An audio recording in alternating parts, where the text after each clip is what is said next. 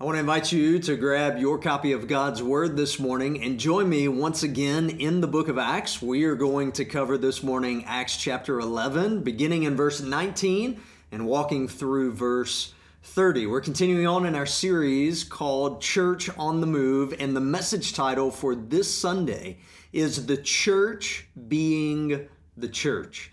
So I want to read the text for us this morning, and then we're going to dive in together. This is what Luke records beginning in Acts chapter 11, verse 19. Now, those who were scattered because of the persecution that arose over Stephen traveled as far as Phoenicia and Cyprus and Antioch, speaking the word to no one except Jews. But there were some of them, men of Cyprus and Cyrene, who on coming to Antioch spoke to the Hellenists also, preaching the Lord Jesus. And the hand of the Lord was with them, and a great number who believed turned to the Lord.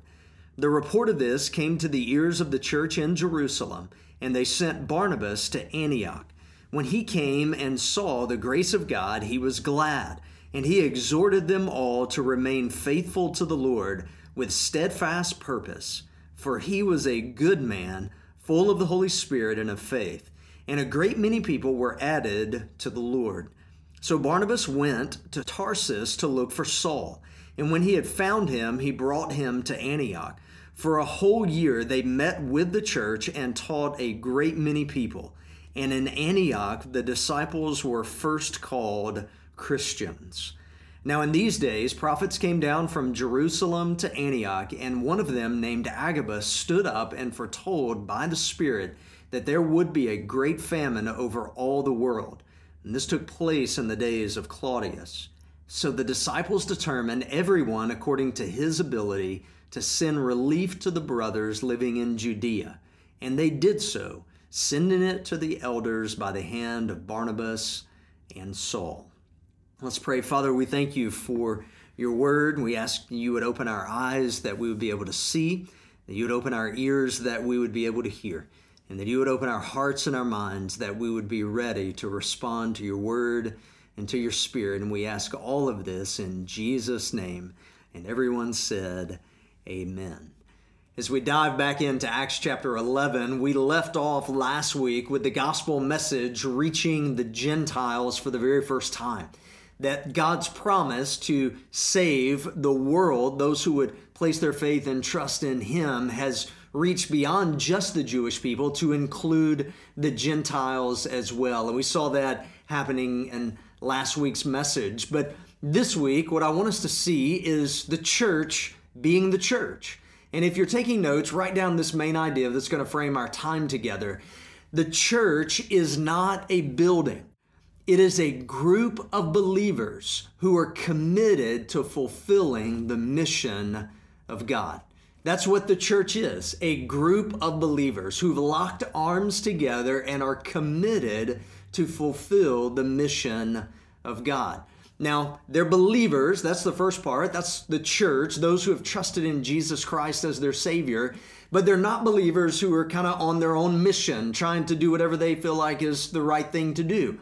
It's a group of believers who are taking their cues from Jesus their Lord and Savior, who told his followers that we're to make disciples of all nations. That was the message Jesus left with his disciples. That's the message that we have seen being fulfilled here in the book of Acts. And that message still remains to be filled today. The mission that he's called us to fulfill is still the mission that the church should be focused on. And that's what we see taking place in Acts chapter 11 in these specific verses. I want you to notice how they are committed to fulfilling this mission. First, I want you to notice the difficulty that opened the door for the believers to fulfill the mission of God. Verses 19 through 21. Notice the difficulty that pressed them to fulfill the mission of God. As Luke writes, those who were scattered because of the persecution.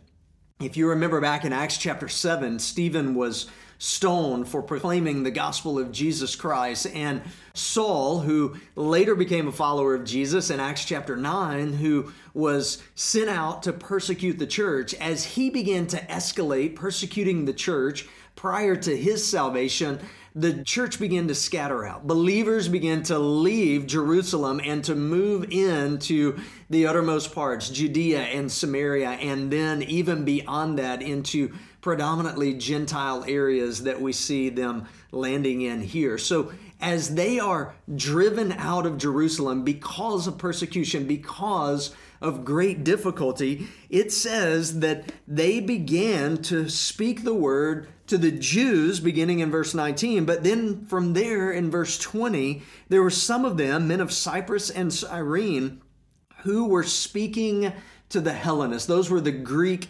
speakers. They were preaching the Lord Jesus Christ. Now listen to this in verse 21 And the hand of the Lord was with them, and a great number who believed turned to the Lord.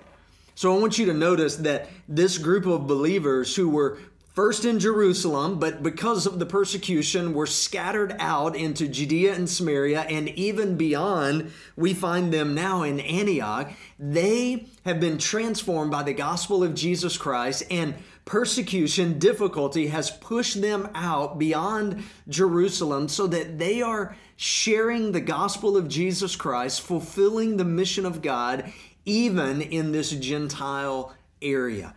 And so, as we see, difficulty arose, but difficulty didn't stifle the mission of God from being accomplished. In fact, it pressed these believers into the mission field.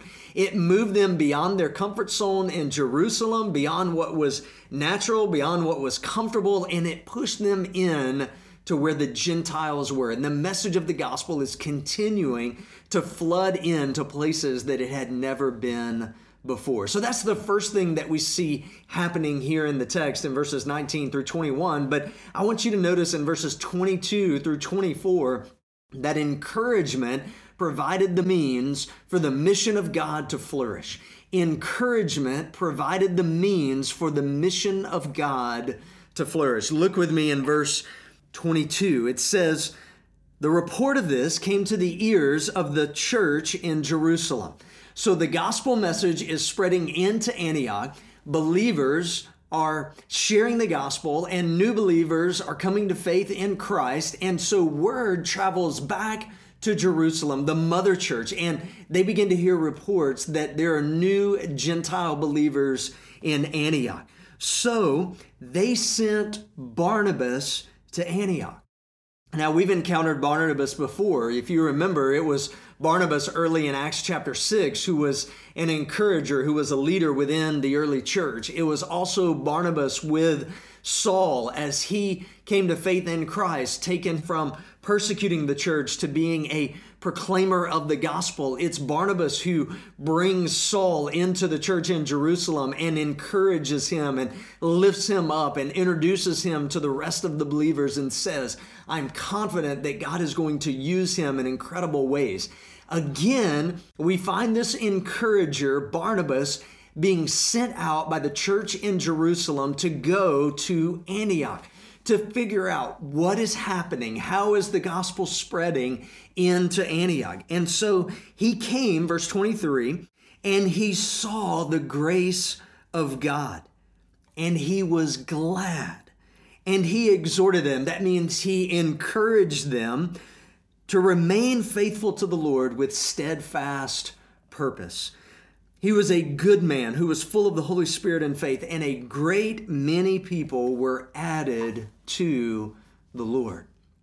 So we noticed in the first part there that difficulty is what caused these believers to head into Antioch and to share the gospel, and people were coming to faith in Christ. But notice there that it was encouragement, specifically Barnabas's encouragement, that provided the means for the mission of God to flourish. If you notice what happened there, Barnabas shows up on the scene. Barnabas is excited about what he sees taking place, about more people coming to faith in Jesus Christ. And he celebrates that. And it says he encourages them, he exhorts those believers. He is excited about what he's seeing. And he says, remain faithful to the Lord.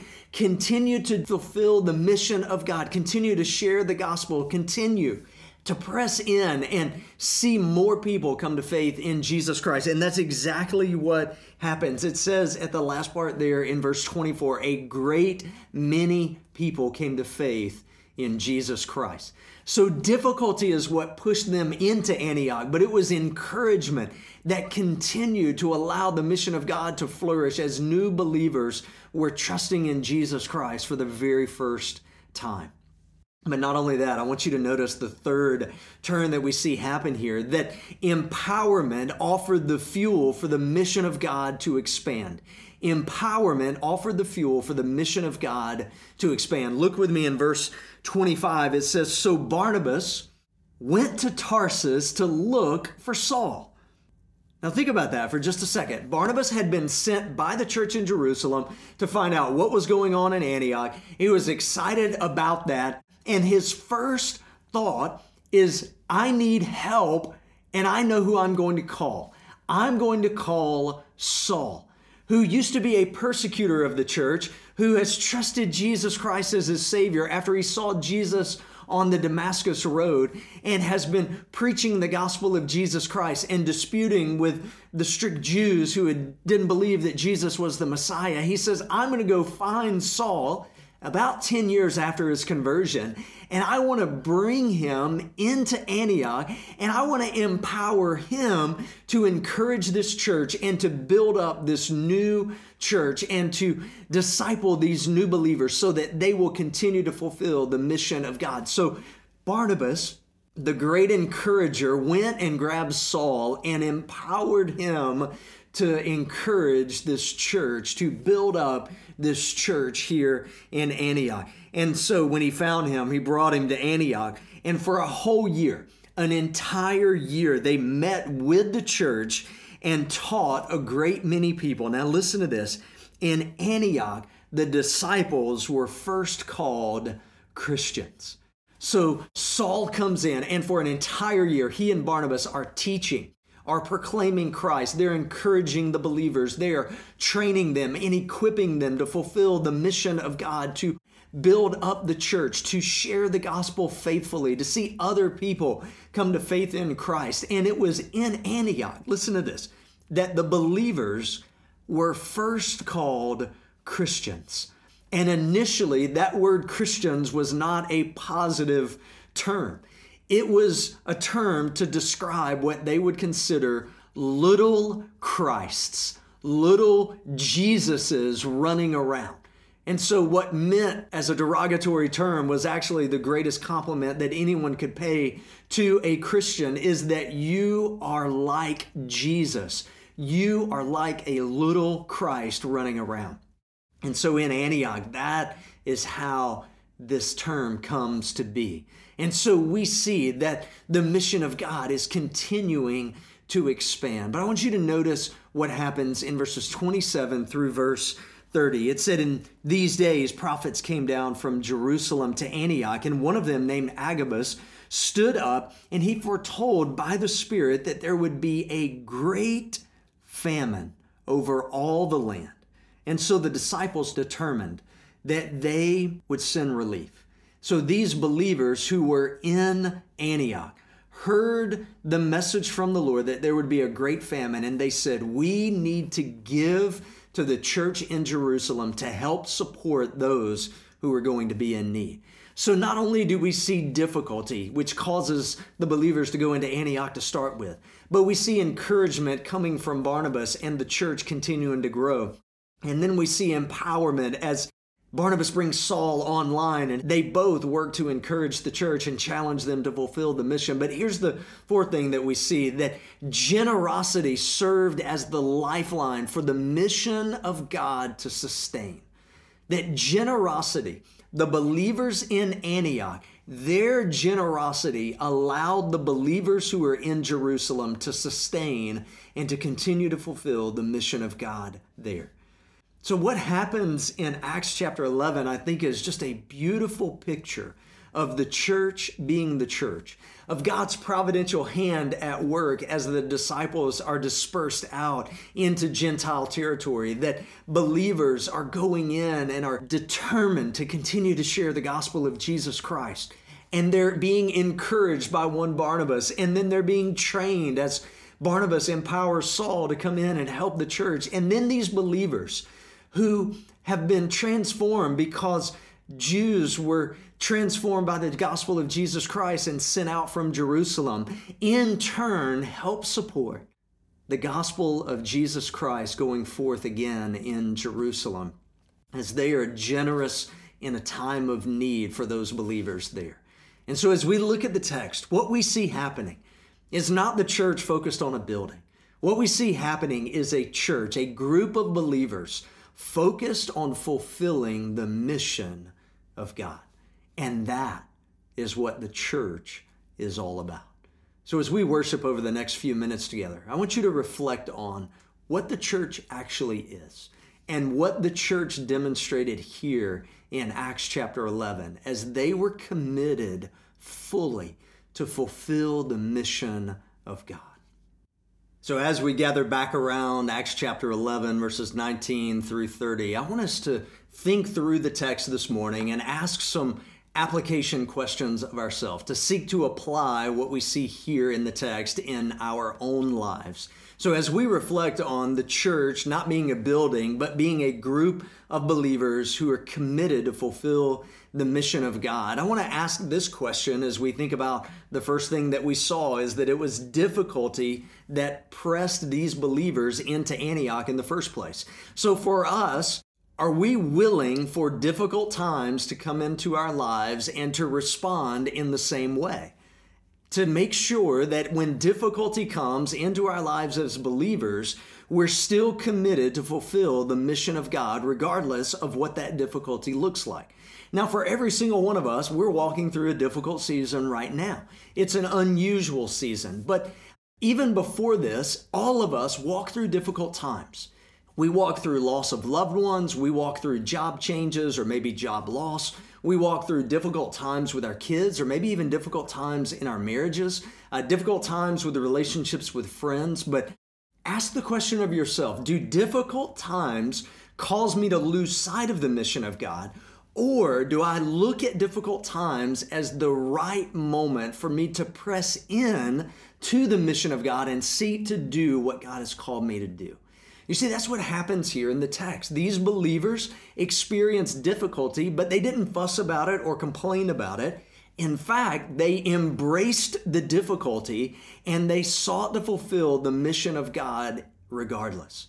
So I want to encourage you embrace this season of difficulty and ask the simple question of yourself How can I take this season of difficulty in my life? or seasons of difficulty that may come after all of this is over? And how do I make sure in those moments that I am committed to continue to fulfill the mission of God? You see, the truth is, difficulty doesn't excuse us from the Great Commission, from seeking to do what Jesus called us to do. In fact, it's in those difficult seasons, I believe, when God can work in and through our lives in ways that we never even dreamed. You see, because here's the thing the difficulty that you may be walking through is very likely the difficulty that someone else is walking through. You are not unique in the things that you are experiencing that are difficulties in your own life. And so allow those difficulties to open the door for you to share with someone who may never listen to you except they know that you have experienced a similar difficulty that they are walking through in the moment. So don't let difficulties drive us away from fulfilling the mission of the gospel. Let the difficulties you experience in life drive you in and cling to the Lord, and through that, be able to continue to fulfill the mission that God has called you to fulfill. We noticed again this guy named Barnabas who came onto the scene, this son of encouragement. That's what his name means. And we talked about this a couple of weeks ago, but I think it's worth relating one more time. Are you a person of encouragement? Are you one who is seeking to encourage other people around you? You see, I believe that encouragement provides the fertile field for the gospel of Jesus Christ to go forth. People are more willing to listen to you if you are an encourager than if you're not. And so, for us as believers who have experienced the great mercy of Jesus Christ in our own lives, we should be at the forefront of offering encouragement to others, to championing others, to encouraging others with our words, so that we utilize what God has given us and we're able to take that in turn and to share with others what we have experienced. You see, it was Barnabas' interaction with this church in Antioch that gave them the encouragement to continue to do what God had called them to do. And I'm convinced that maybe right now that's exactly what you need. You just need someone to encourage you. And I want to challenge you right now.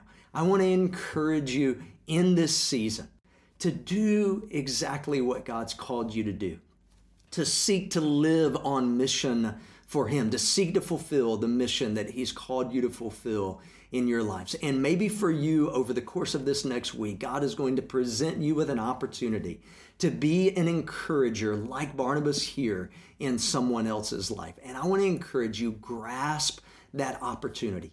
Encourage someone else. You never know what one word of encouragement may mean in someone's life.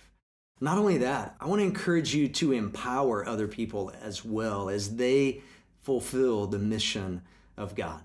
You know, one of the things that's beautiful about the church is that not all of us are gifted in the same ways. Not all of us have the same natural abilities, and not all of us have the same spiritual gifts. And that's exactly why God brought us together as the church for us to be able to utilize one another's gifts, for us to function like a body so that we can continue to build up the body of Christ, so that we can continue to share the gospel, so that we can continue to reach people with hope, so that we can continue to do what God has called us to do.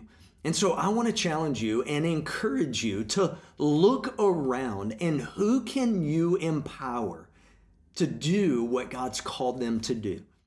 Maybe it's a word of encouragement to them. Maybe it's one of your kids who is wanting to do something. I don't know about you, but I love kids and their heart for the gospel of Jesus Christ and their desire to just be used by God with childlike faith. They come up with ideas and they think, well, I could do this, or I could say this, or I could draw this picture, or I could interact in this way with this person. And for us as adults, we sometimes come at them with the mindset of, eh, I don't know that that's actually going to work. But why don't we just empower them to do it? Why don't we empower them to write a note and send it to someone, to reach out to someone by phone? Why don't we empower other believers around us who don't have the same gifts as us, but who God desires to use in incredible ways?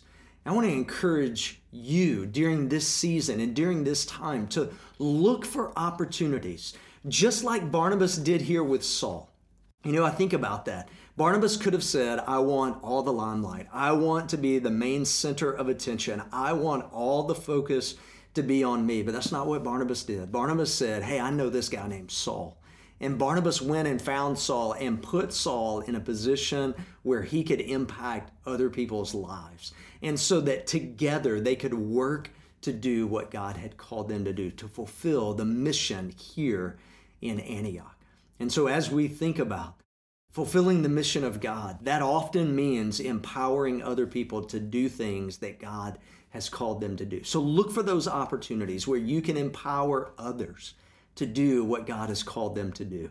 And then, lastly, as we think about the application from these last verses, verses 27 through 30, where we talked about the generosity of the church in Antioch. As they saw needs, they were able to step in and meet those needs as a famine was coming into Jerusalem. They were able to send money through Barnabas and through Saul to be able to meet the needs there.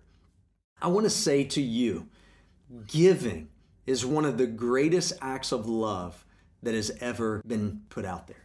That for us as believers, our level of generosity speaks volumes about the generosity we've received from the Lord in our own lives. You know, I came across this quote this past week. Winston Churchill said this We make a living by what we get, but we make a life by what we give. I want you to think about that in your own life. Are you a person of generosity?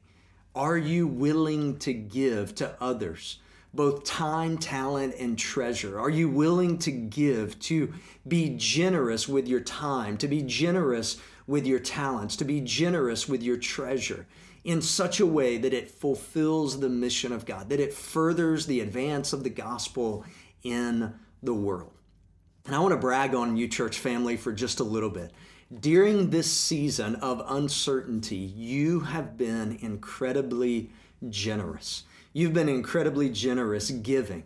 And I want to say to you, thank you for that. And I think it's just a reminder as a church family that God has called us to fulfill a mission in this community. And we are able to continue to fulfill that mission. There have been many of you who have given generously to meet other needs in this community as well.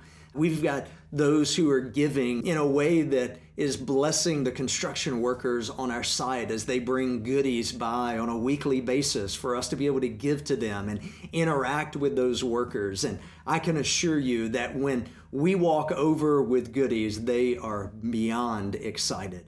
But it gives us an opportunity to encourage them and to thank them for the work that they do. And opportunities have opened themselves for gospel conversations as a result of just that simple act of generosity.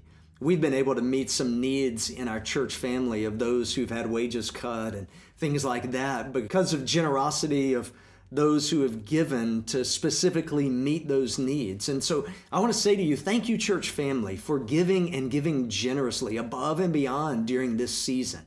And the reality for every single one of us is that is how the mission of God is accomplished. That's how we see it accomplished here in Acts chapter 11. That's how it's accomplished as we live today and seek to accomplish the mission. So, as we think about that application in our own lives, how we take Acts chapter 11 and apply it to ourselves, will we allow difficult situations to press us into the Lord more closely and seek to fulfill the mission that God has called us to fulfill as it opens doors as we're walking through those difficulties? Will we be an encourager? Will we empower others to utilize their gifts to fulfill the mission that God has called us to fulfill? And then lastly, will we be a generous people moving forward? Will we not just make a living, but will we, as Winston Churchill said, actually have a life? We have a life by what we give. And I want to encourage you. Think about that application both in your own life and in the life of your family over the week ahead and seek to take a step.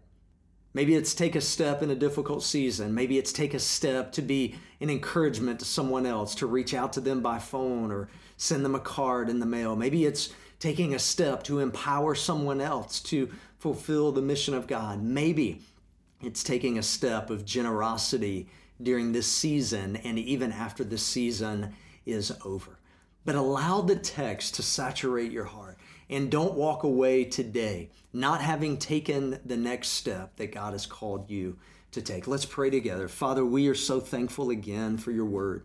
We're thankful for the chance we have to study it week in and week out. We're thankful for the tremendous example as we see the believers here seeking to fulfill the mission that you've called them to fulfill. Walking through difficulty, encouraging others, empowering others, and being generous with others.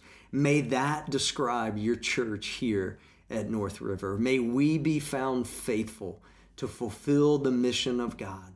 May we be found faithful to continue to impact this community for Jesus Christ. And we ask all of this in Jesus' name. Amen. I want to encourage you as you reflect on these questions, as we sing, take that next step that God's called you to take.